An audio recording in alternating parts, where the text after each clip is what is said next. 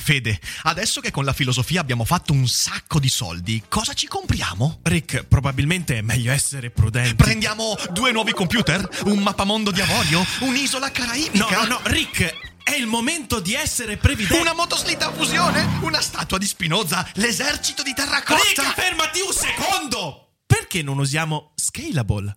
Scalable è l'app perfetta per chi vuol conoscere il mondo degli investimenti. Attenzione, investimenti pensati col cervello, non scelte di pancia. Scalable ti mette a disposizione gli strumenti essenziali per costruire una cultura del risparmio, E T F, piani di accumulo, accantonamenti a lungo termine per pensare oggi a quel che potrai fare domani. Scalable è un servizio sicuro e regolamentato con oltre seicentomila clienti e che ti aiuta a comprendere come funziona la finanza usando la testa. E sai qual è il bello? Con Scalable puoi iniziare a investire con solo un euro. Trovi tutti i dettagli in descrizione. Quindi, niente motoslitta fusione? Tra qualche anno, Rick, quando Scalable ci avrà aiutato a far crescere i nostri risparmi. Ok.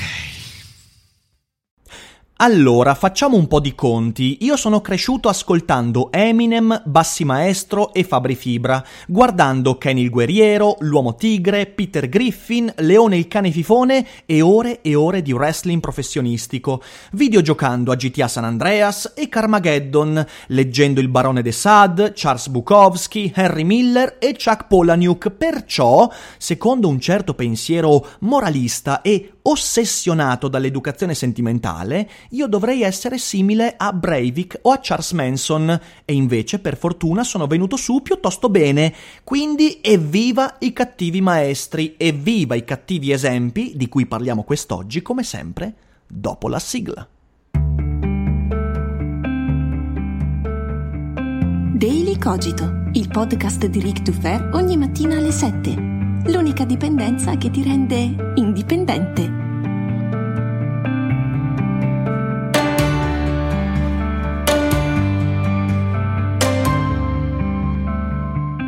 Ciao a tutti, buongiorno e bentornati anche quest'oggi qui nell'unico podcast che dà il cattivo esempio dando il buon esempio. Siete su Daily Cogito e io sono sempre Rick Dufer. E sì, lo so, qualcuno dirà: Rick, però vuoi proprio farti del male, ieri sul politicamente corretto, oggi dando contro all'educazione sentimentale, che sembra voler promuovere un'idea di cultura che dal mio punto di vista è molto molto problematica, la cultura della campana di vetro collettiva. Un casino. Sì, perché vedete, sempre più ho la convinzione che un certo tipo di visione del mondo e dell'umanità tenti di neutralizzare ciò che potrebbe in futuro, chissà quando, potenzialmente, anche solo lontanamente, risultare pericoloso, perché c'è una concomitanza di molti fattori. Fra questi fattori c'è un po' l'idea espressa ieri sul politicamente corretto, ovvero l'idea di creare dei non criteri per far spandere a macchia d'olio una paura sociale che poi porta a comportamenti fuori di testa. Un po' c'è l'esistenza di un moralismo secondo il quale si deve educare la gente ai buoni sentimenti, qualunque cosa possa significare l'espressione problematicissima buoni sentimenti. Poi c'è un po' questa idea secondo la quale è facile rintracciare la catena causale che porta un adolescente a imbracciare un fucile e sparacchiare in una scuola. È quella vulgata secondo cui gli assassini di bullying a Columbine, il film di Moore, prima ascoltavano Marilyn Manson, quindi nella musica di Manson, così come nella musica di Eminem o nei libri di quello e di quell'altro, c'è il nucleo di quella violenza e quindi si riesce facilmente a rintracciare la catena causale. Notizia: no, non solo non è facile, è impossibile. Ecco, tutto questo a me fa temere una deriva, la deriva che vorrei denominare, senza troppa polemica, la dittatura degli educatori. Allora, vorrei partire in questa mia piccola analisi, che farà incazzare un po' di gente, ma va bene così, perché oggi faccio il cattivo esempio, il cattivo maestro anch'io. Cosa vuol dire educare? Una parola molto molto difficile. Io ora non mi nasconderò dietro l'etimologia, che è il rifugio di chi non ha argomentazioni. Cercherò di dirvi, secondo me, cosa vuol dire educare e poi cercherò di sciorinare molte argomentazioni a sostegno della mia idea. Cosa vuol dire perciò per Rick Dufer educare? Non vuol dire costruire una strada sicura, un safe path, come dicono i buoni maestri di oggi, un contesto sicuro, selezionando a priori gli stimoli al fine di farti incontrare in quel percorso solo roba bella, solo unicorni, solo cuoricini, solo volemo sebbene. Quindi non è questo l'educazione, e questa è un'idea molto pericolosa, perché è l'idea della campana di vetro, cioè costruirti un contesto per farti incontrare solo le cose che, secondo un certo contesto, sono belle, sono educative, sono docili, sono neutrali. Dal mio punto di vista, invece, educare è una cosa un po' più complicata. Significa attrezzarti, fornirti quindi strumenti per permetterti di discernere in autonomia il bene e il male, il giusto e lo sbagliato, il casino e l'ordine, quindi permetterti di sviluppare pensiero critico, perché questo è l'unico modo per far uscire l'uomo, come diceva Kant, altro cattivo maestro seletto alla luce di queste idiozie, eh, trasformare un individuo dallo stato di minorità allo stato di consapevolezza. Ecco, questa è l'educazione per me. E invece l'educatore contemporaneo, quello che si mostra in un bel video eh, su, su YouTube, in un podcast, eh, quello che non vuole ferire i sentimenti di nessuno e che non avrebbe mai cattive intenzioni e che vede la storia come una serie di cose da cancellare che non vanno bene e che vede se stesso come la persona inclusiva in tutto e per tutto, che non può creare mai nessun contrasto, scusate, mi sto incazzando. L'educatore contemporaneo, invece, ha la fastidiosa tendenza a dirti: non ascoltare quello perché ti rende peggiore, è un cattivo esempio e ti spinge a fare cose sbagliate. Non dire quello, altrimenti verrai escluso dal possibile futuro, dalla partecipazione a gruppi, a contesti, a... e via dicendo. Non leggere, non guardare quella cosa, quel libro, quel film, quella serie, perché, perché rischi conseguenze. Mi raccomando, non farlo perché tu non vuoi vivere quelle conseguenze. Non pensare e non sentire questa cosa determinata, perché sarai dalla parte dei cattivi. Ecco, io sono spaventato da questo tipo di educatori, perché è la dittatura degli educatori ai buoni sentimenti, e i buoni sentimenti lastricano non solo il percorso che porta all'inferno, ma anche le porte dell'inferno e le finestre dell'inferno e il trono di Satana. Si tenta, insomma, dal mio punto di vista, con questo approccio, di produrre, fallendo miseramente, ma di produrre una sorta di singolarità insignificante e infantilizzata che non abbia la capacità, sto parlando dell'individuo educato a questo approccio, che non abbia quindi la capacità autonoma di criticare il mondo e anche nel mondo i propri educatori, e che abbia solo fatto esperienza di ciò che i detentori del badge "siamo i buoni" dicono essere ok, come se gli educatori contemporanei, questa figura neutralizzante, neutralizzatrice, inclusiva nel senso deteriore del termine, inclusiva non perché credi nell'inclusività, perché l'inclusività è un traguardo, non è un presupposto, e questo lo dobbiamo dire in modo assolutamente importante. Si arriva ad includere, non è che io posso a priori includere ogni cosa per tutti i problemi che l'inclusività di cose sbagliate porta con sé, ovviamente, ok? Quindi ehm, questi, questi danno l'imprimatur di cosa giusta, di cosa sbagliata, e le cose sbagliate tu non le devi incontrare, vanno cancellate, vanno censurate, vanno tolte di mezzo, solo le cose giuste. Eh, affanculo il fatto che poi le cose giuste sono giuste oggi e non saranno giuste domani. No, loro hanno il badge "siamo i buoni". Ecco, questo è un problema, perché tu trasformi un individuo potenzialmente critico, autocritico e in progresso dentro una società, anche attraverso i conflitti che si vivono, in una singolarità insignificante e infantilizzata, terrificante. Per spiegare tutto questo, io devo ricorrere ad una storia che tutti conoscono, è una fiaba, è la fiaba della bella addormentata nel bosco. Tanto per parlare di unicorni, fabe, fiabe, streghe, fate e via dicendo. In realtà, La bella addormentata nel bosco è una storia che parla esattamente di questo, perché cos'è che racconta la storia? La conoscete tutti, diciamo che sono tre i punti fondamentali perlomeno dell'inizio della trama. Se poi non la conoscete, guardatevi il film, che è sempre molto bello da vedere finché non lo tolgono per manifesto, che ne so, sessismo, maschilismo, razzismo, boh, non lo so. Allora, nasce Aurora. Aurora è una bellissima bambina ed è un evento inaspettato perché il re e la regina, un po' come Abramo nella Bibbia, sono vecchi, non si aspettavano figli e tac, ecco Aurora, una bellissima bambina. Che figata! Beh, allora, ovviamente il re e la regina dicono diamo una grande festa, una festa per eh, dire al regno guardate che è successa questa bella cosa. Alla festa viene invitato tutto il regno e vengono invitate le fate Flora, Fauna e Serenella. Ma non Malefica. Perché? Perché ovviamente Malefica, che ha un nome decisamente poco invitante, è... è la tizia che non vorresti alla festa, perché è quella che si sbronza subito, quella che comincia a bestemmiare, che insomma si comporta malaccio, mette in soggezione e in imbarazzo tutti, quindi dicono no, ascolta, lasciamo perdere Malefica. Quando quest'ultima scopre che il mancato invito non è una svista, maledice la bimba. Quindi lei va comunque alla festa, dice ma sì dai lo so, vi siete dimenticati di invitarmi qualcuno, adesso capiremo, capiremo anche cosa, perché è molto fondamentale questo. Dice guarda Malefica, in realtà non ti volevano, lei maledice la bambina. Reazione un po' esagerata, però voglio dire eh, ora se, se Wesa se Wesa dovesse dare una festa nel suo regno e eh, non mi invitasse, io potrei maledire il suo personaggio di, di Bloodborne, ok, il buon Simon. Scherzi a parte. Poi la storia diventa un evidente manifesto del patriarcato e vabbè che insomma bu- con buona pace di Irene Fakeris e compagnia bella. No, questo è uno scherzo, scusatemi, è uno scherzo.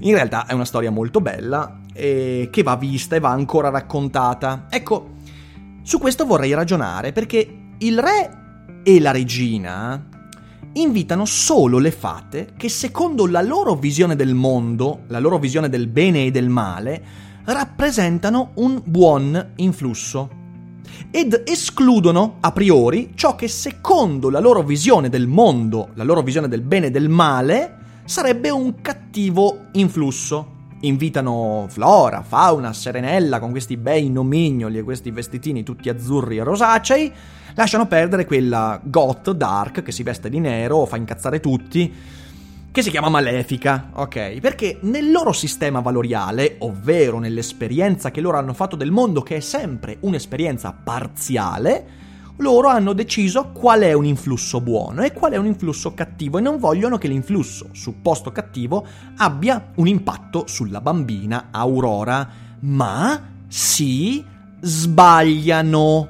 Non solo Malefica non avrebbe probabilmente torto un capello, perché quando arriva alla festa non è che lei dice adesso faccio secca la bimba, no, assolutamente, arriva alla festa e vuole festeggiare, perché è un bel evento, perché persino lei vuole brindare a questa bimba. Quindi non solo lei forse non avrebbe fatto del male alla bambina, perciò la protezione iniziale è comunque esagerata, perlomeno esagerata. Ma addirittura è Serenella a svelare che l'invito mancato era volontario. Quindi quello che era supposto un influsso buono è il vero motore del casino, ok? Il casino è dato dal fatto che loro non invitano una parte fondamentale del regno, ma quello è un altro discorso. Serenella fa proprio la stronza, si rivela per quello che è, ok? La Bella Addormentata è una fiaba che ci dice una cosa fondamentale. Se pensiamo che educare significhi proteggere dai supposti cattivi esempi, cattivi influssi, cattivi maestri, rimarremo chiusi in un sonno senza vita. Che poi è quello che succede alla Bella Addormentata prima che diventi un manifesto patriarcalista con il principe che combatte il drago, salva la bambina e vai! I cattivi esempi a me però sono serviti enormemente. Io ascoltando Eminem, per esempio, durante la mia adolescenza, ho iniziato a tradurre tutti i suoi testi, dall'inglese all'italiano. Non solo è stato un grande esercizio di inglese, che poi mi ha permesso anche di innamorarmi eh, di altre lingue, perché tradurre mi divertiva e non so se con altre cose avrei trovato la stessa passione, ma è stato anche un costante contatto con idee decisamente problematiche, che io riconoscevo come problematiche, perché fidatevi, se c'è una canzone di Eminem in cui lui dice che ha sepolto la madre nel giardino, Cleaning Out My Closet, eh, solo una persona con dei problemi già alle spalle non capisce che quella è un'idea perlomeno problematica. E io, fra i miei coetanei, ed eravamo a decine e decine ad ascoltare Eminem, non abbiamo mai imitato quello che, anzi, era occasione di discussione, anche perché io poi era quello che portava ehm, portava i testi tradotti ai miei compagni, quindi capitava che loro leggessero e mi dicessero "ma questo l'ha detto veramente, ma..." e ne parliamo e via dicendo. Era molto bello, era un bellissimo contesto. Oppure con i Griffin, i Griffin io li ho guardati fin dalla prima stagione nel duemiladue mi pare, eh, duemilauno in Italia. I Griffin eh, mi hanno dato la nera risata e il cattivo esempio di Peter. Di nuovo, se uno prende Peter Griffin come buon esempio, ha problemi alle spalle, ha problemi a priori, ma è comunque un'eccezione. Quel cattivo esempio mi è stato prezioso quando, per esempio, l'ho confrontato con elementi alternativi. Una delle prime cose che ho scritto nella mia vita, intorno ai oh, dodici tredici, una delle prime cose che oserei dire non filosofiche, ma di contenuto morale ed etico, era un confronto fra Peter Griffin e Homer Simpson. Cioè, quel confronto non mi sarebbe stato possibile se qualcuno mi avesse detto "no, tu non puoi vedere i Griffin, non farlo perché sono un cattivo influsso ed è peggio di Malefica Peter Griffin". E invece mi è servito, perché ho maturato autonomamente, usando quegli stimoli, delle informazioni e una prospettiva. Ken il Guerriero e la violenza, l'iperviolenza, mi ha creato la necessità, perché poi è la storia che lo fa, di essere contestualizzata. Cioè, l'iperviolenza di Ken, se presa fuori contesto, è deleteria. Voglio dire, un tizio che ficca delle dita nel cervello dei cattivi e li fa esplodere in mille pezzi non è esattamente quello che definirei una narrazione tranquillina, no, ovviamente, ma è una storia che ti crea la necessità di chiederti perché c'è quella violenza. E quindi Ken il Guerriero è stato uno dei momenti in cui, nella mia vita di bambino, mi sono chiesto perché c'è questa cosa. E quindi è stata la prima volta in cui ho dovuto autonomamente, grazie a quello che mi veniva mostrato e raccontato, creare un contesto, e cioè dire ok, in quel caso lì queste cose accadono per quel motivo, ed è un evento fondamentale della mia maturazione, ma anche della maturazione di chiunque abbia visto quella storia. La nostra maturazione, cioè la nostra capacità di uscire dallo stato di minorità, non è il prodotto scientifico della volontà degli educatori, soprattutto dei pochi educatori che poi vorrebbero essere dittatoriali nell'immaginario delle persone. Non è così. La maturazione è, segnatevelo bene, prendete appunti, da un cattivo esempio, da Rick Dufer, è la faticosa opera di confronto tra diversi stimoli che, messi alla prova della realtà, ci permettono di pensare. E se fra quegli stimoli non c'è anche Malefica, oltre a Flora, oltre a Fauna, siamo nella merda, perché saremo alla mercé di chi saprà giocare con la nostra testa. I cattivi esempi sono fondamentali per diventare pensatori autonomi, laddove con pensatori non intendo filosofi, intendo creature che usano il cervello, il proprio cervello. Malefica, nella fiaba della Bella Addormentata di Sleeping Beauty, diventa ostile quando viene rigettata. E allo stesso modo le tendenze, anche deleterie, che sono presenti ne- in, nei cattivi maestri, diventano ostili quando vengono rimosse. Sapete qual è invece una cosa veramente fondamentale da capire? Che quelle tendenze, Malefica, Eminem con i suoi istinti violenti e via dicendo, con la sua causticità, Ken il Guerriero con l'iperviolenza contestualizzata, persino Peter Griffin con la sua demenza incredibile, sono tutti elementi che uno poi, in parte, riconosce dentro di sé, se li vede, se li vede allo specchio, e riconoscendoli sa cosa farne. Mentre se noi rigettiamo Malefica, rimuoviamo Peter Griffin, togliamo di mezzo le cose problematiche, apparentemente cattive e malvagie, che poi magari lo sono veramente, ma non significa che per cattive e malvagie vanno tolte e censurate, diventano ostili perché giocano poi una morbosa attrattiva, diventano desiderabili perché proibite. E non è quella la motivazione che dovrebbe spingere un adolescente a leggere, vedere, ascoltare certe cose. Dovrebbe essere "avrò anche questi strumenti". Il mio modo di pensare, il mio modo di parlare e di esprimermi è anche parzialmente il prodotto di quei cattivi esempi che, come ho detto, in primo luogo ho riconosciuto in me stesso.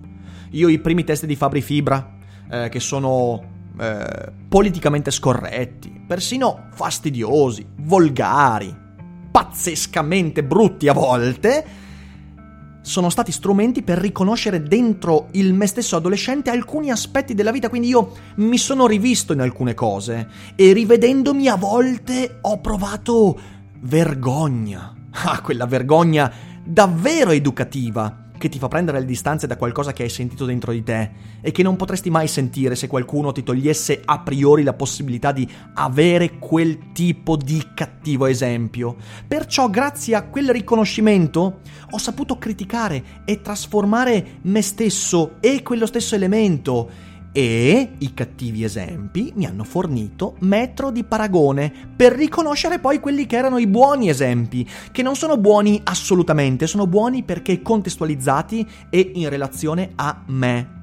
Attenzione, perché ora già so che qualcuno potrebbe pensare eh vabbè, ma allora va ben tutto. No, non significa che vada bene tutto, perché le cose brutte ci sono, la gente non può accettare tutto quanto. Ok? Ma non sto dicendo questo, sto dicendo che, eh, voglio dire, il Mein Kampf resta una merda, ma non è che perché è merda allora va eliminato dal mondo, anzi, andrebbe contestualizzato, andrebbe discusso, andrebbe usato come strumento, come cattivo esempio, ma non dicendo questo è un cattivo esempio, dando gli strumenti affinché ogni persona capisca perché è un cattivo esempio, perché è un coacervo di stronzate.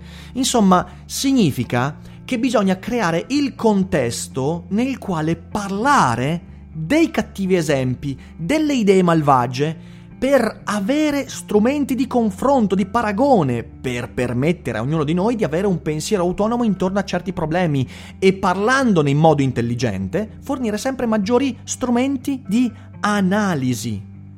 La retorica del bravo educatore, del buon educatore, dell'educatore dalla parte dei buoni, che parla solo di unicorni rosa, del volemo sebbene, dell'inclusività e non crea mai neanche un po' di conflitto, neanche un minimo confine, neanche un dubbio.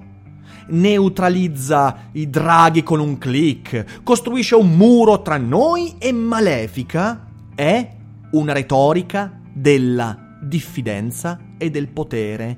Della diffidenza perché tu devi fidarti della sua strada, quella che lui ti indica, perché lui non si fida della tua capacità di orientarti nel buio. Questo è. Il bravo educatore ti sta dicendo: guarda che tu non hai gli strumenti per farcela, segui me, so io cosa è giusto e cosa è sbagliato, so io cosa è inclusivo, cosa è corretto, cosa è... ti porto io per mano. Quindi prima c'è una diffidenza, tu non puoi, quindi capita che c'è anche un elitismo. Io educatore ho capito, tu seguimi. Questo mi sta anche bene finché uno è un medico e quindi mi dice seguimi perché altrimenti ti ammazzi facendo le cose per conto tuo. È diverso quando si tratta di un campo morale, dove nessuno può insegnare agli altri cosa è morale, cosa è etico. Al massimo puoi di nuovo dare strumenti per fare del tuo meglio, ok? E non certo eliminando di, di torno le cose che non ti piacciono. E in secondo luogo è una retorica del potere, perché i buoni educatori, e questo è un punto fondamentale, il motivo per cui ho parlato di dittatura degli educatori, i buoni educatori, quelli che ti vogliono insegnare la strada giusta, eliminando gli stimoli problematici perché non si fidano di te, stanno creandoti una dipendenza. Perché se tu segui la loro strada e impari a dire sì di fronte a quello che ti dicono loro essere giusto, non sarai mai indipendente dal loro giudizio, quindi loro giocheranno su di te un potere. E questa, signore e signori, è una cosa pericolosa ed è una cazzata. Tutti noi abbiamo gli strumenti intellettuali, biologici e culturali per trovare la nostra strada senza cadere nella retorica di chi vuole un popolo di minorati. Certo, ci sono le eccezioni, ci sono coloro che non hanno gli strumenti intellettuali, biologici e culturali, certo, ma sono eccezioni. E noi non possiamo prendere gli esempi estremi che non hanno delle possibilità per dire tutti dovrebbero fare così, perché nella maggior parte dei casi noi quegli strumenti ce li abbiamo ed è pericoloso il fatto che tanti si siano convinti che le cose non stanno così e che l'umanità è invece un branco di pecoroni tutti privi di raziocinio. È una cazzata. Perciò non bisogna cadere in quella retorica di chi vuole un popolo di minorati in quanto manipolabili. Quella strada si trova anche facendo i conti con i cattivi esempi, scontrandosi con i propri errori e imparando dalle esperienze negative. E quelle esperienze negative le fai anche perché hai seguito il suggerimento della malefica di turno che ti ha fatto sbattere la faccia contro qualcosa che non faceva per te, e da quello impari, sempre nella speranza che lo sbattere la faccia non sia fatale, ma fintanto che le cose ti danno esperienza e strumenti, allora tu hai ogni possibilità per disegnare la tua strada e brancolare un po' meno nel buio, soprattutto essendo meno dipendente da quelli che si vogliono vendere agli occhi del mondo come buoni maestri, bravi maestri, in realtà sottili, sibillini, probabili dittatori del tuo intelletto.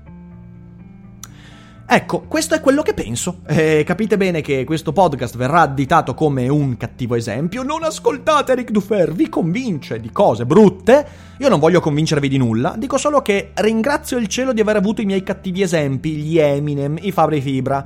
Oggi, per quanto io non li ascolti più, hanno un ruolo fondamentale nel mio modo di pensare. E se qualcuno pensa che il mio modo di pensare sia cattivo, beh, è un problema suo, non mio. Io ci farò i conti quando i risultati dell'eventuale malvagità del mio pensiero si presenteranno ai miei occhi. Fino a quel punto andrò avanti usando la mia testa. E voi cercate di fare lo stesso.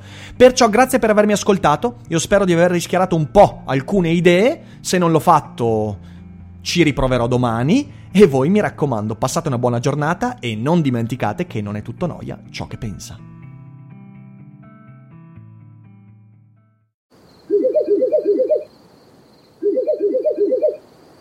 La libertà ti sta chiamando.